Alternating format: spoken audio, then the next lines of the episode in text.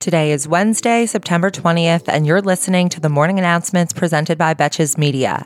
I'm your host, Sami Sage, and the morning announcements is your daily five minute breakdown of the headlines that isn't afraid to take a side and roast the most consequential reality show there is our government. This episode is brought to you by Factor. This September, get Factor and enjoy eating well without the hassle. Simply choose your meals online and enjoy fresh, flavor packed meals that get delivered right to your door. They're ready to eat in just two minutes with no prep and no mess. Head to factormeals.com slash morning50 and use code morning50 to get 50% off.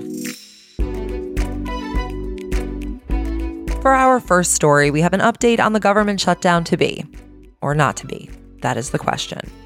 The stopgap measure that we reported on yesterday that had been devised by House Republicans to keep the government funded for 30 more days is already off the table. The next attempt will come from the Bipartisan Problem Solvers Caucus, a group of representatives in the House that is comprised of centrists from both parties, which is meeting today to discuss another deal. House Minority Leader Hakeem Jeffries will be in attendance, so hopefully they will get somewhere. We'll see if these problem solvers are really as advertised. This week marks the annual UN General Assembly meeting in New York. For New Yorkers, this means unbearable traffic, while for the rest of the world, it means some diplomatic updates, with the central issue being the Russian invasion of Ukraine for the second year in a row. Yesterday, both President Biden and Ukrainian President Volodymyr Zelensky gave remarks on the usual theme of the need for world leaders to stand together against Russia, warning of the threat of their nuclear weapons, as well as the potential to weaponize both AI and the food supply. Not sure which of those threats sounds worse. Yesterday was National Voter Registration Day, and in case you missed it, the good news is that it doesn't actually matter because you can register and or check your registration almost any day until the election. And don't worry, your local Instagram influencer will remind you when that is. So, in other voting related news, Pennsylvania has officially become the 24th state to make voter registration an automatic part of receiving a driver's license or ID card, meaning that anyone who gets a new one of these will automatically be registered. Previously, Pennsylvania residents were offered the option to register while getting a license, but the process involved an additional 19 screens worth of questions. Now they will automatically be taken through 11 questions during the process. Maybe they could get that number down to single digits in the future. While we are on the Defenders of Democracy beat, new reporting from ABC News reveals that a former White House aide, Molly Michael, has told federal investigators that Donald Trump repeatedly wrote to do lists for her to complete on the back of documents that were marked as classified.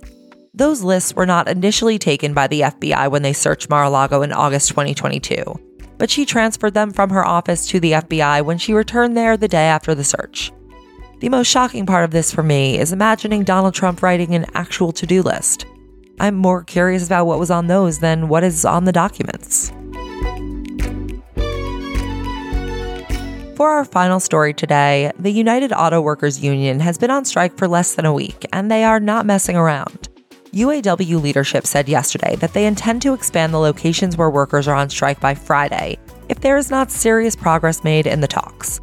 So far, the strike is limited to approximately 13,000 workers at a Ford assembly plant in Michigan, a GM factory in Missouri, and a Stellantis plant in Ohio. And the union says that they will disclose the locations of new strikes on Friday morning. They also specified that the White House does not need to intervene in the negotiations, as occasionally happens in situations like this one. Look, I get it. They know Biden is more of a train guy. Thank you for listening to the morning announcements brought to you by Betches Media, and thanks again to our sponsor, Factor. With the busy fall season already in swing, you might be looking for wholesome, convenient meals for jam packed days. I know that I am. Factor is America's number one ready to eat meal kit, and it can help you fuel up fast with chef prepared, dietitian approved, ready to eat meals delivered straight to your door. You will save time, eat well, and stay on track with a healthy lifestyle. Factor is perfect for when you're in a time crunch, you want to make something fast, and you don't want to have something unhealthy. Not only that, but they offset 100% of delivery emissions. They source 100% renewable electricity for their production sites and offices and they feature sustainably sourced seafood in their meals. So this September, get Factor and enjoy eating well without the hassle. Simply choose your meals and enjoy fresh, flavor packed meals delivered to your door. Ready in just two minutes with no prep and no mess. Head to factormeals.com slash morning50 and use code morning50 to get 50% off your first order. And until tomorrow, I'm Sami Sage, and now you know what the fuck is going on.